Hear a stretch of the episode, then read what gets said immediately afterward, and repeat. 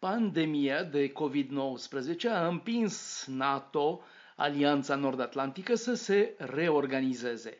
Un motiv imediat e și acela că activitățile militare exclud teoretic orice posibilitate de distanțare socială, din moment ce tot ceea ce este militar, de la antrenamente la patrulare, implică contact sau proximitate. NATO a fost lentă în abordarea pandemiei, dar măsurile, programele și acțiunile au devenit concrete, fie individuale din partea țărilor membre, fie colective. Astfel, sâmbătă trecută, pe 26 iulie, Spania a transportat echipament militar în Irak.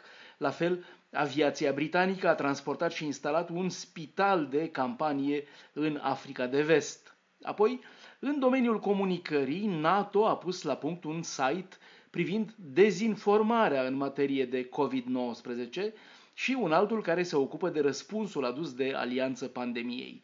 Acestea sunt doar cele mai recente inițiative. Altminteri, pandemia a afectat desigur funcționarea alianței, chiar dacă nu întotdeauna în sensul dorit de detractori, precum presa rusă subordonată Kremlinului. Totuși, ca toate marile instituții internaționale, și NATO a fost luată prin surprindere de viteza răspândirii epidemiei de coronavirus.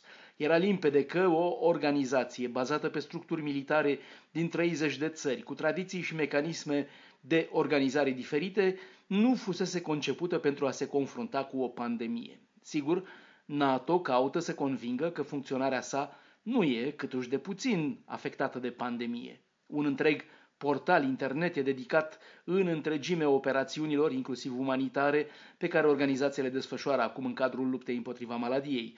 NATO și-a redus însă principalul exercițiu militar din acest an, Defender Europe 20, la care urmau să participe 37.000 de militari în șase țări europene, fiind reduse în special trupele americane din pricina epidemiei. Recent, într-un comentariu publicat de CNBC, Frederick Kempe, directorul Atlantic Council, una din cele mai influente think tanks, organizații de analiză politică și geopolitică din Statele Unite, pusese întrebarea de ce nu ar interpreta NATO faimosul articol 5 din carta sa, cel care spune că un atac împotriva unui membru al alianței este un atac împotriva tuturor, de ce nu l-ar interpreta astfel încât apărarea colectivă să se aplice și pandemiilor? Până la urmă, virusul a infectat sute de mii de cetățeni ai NATO și a omorât zeci de mii de oameni din țările NATO. Nevoia unui gest de solidaritate e mult mai mare acum decât după atentatele de la New York din 2001.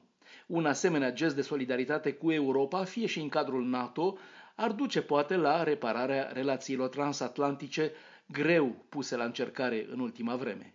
Bruxelles, Dan Alexe pentru Radio Europa Liberă.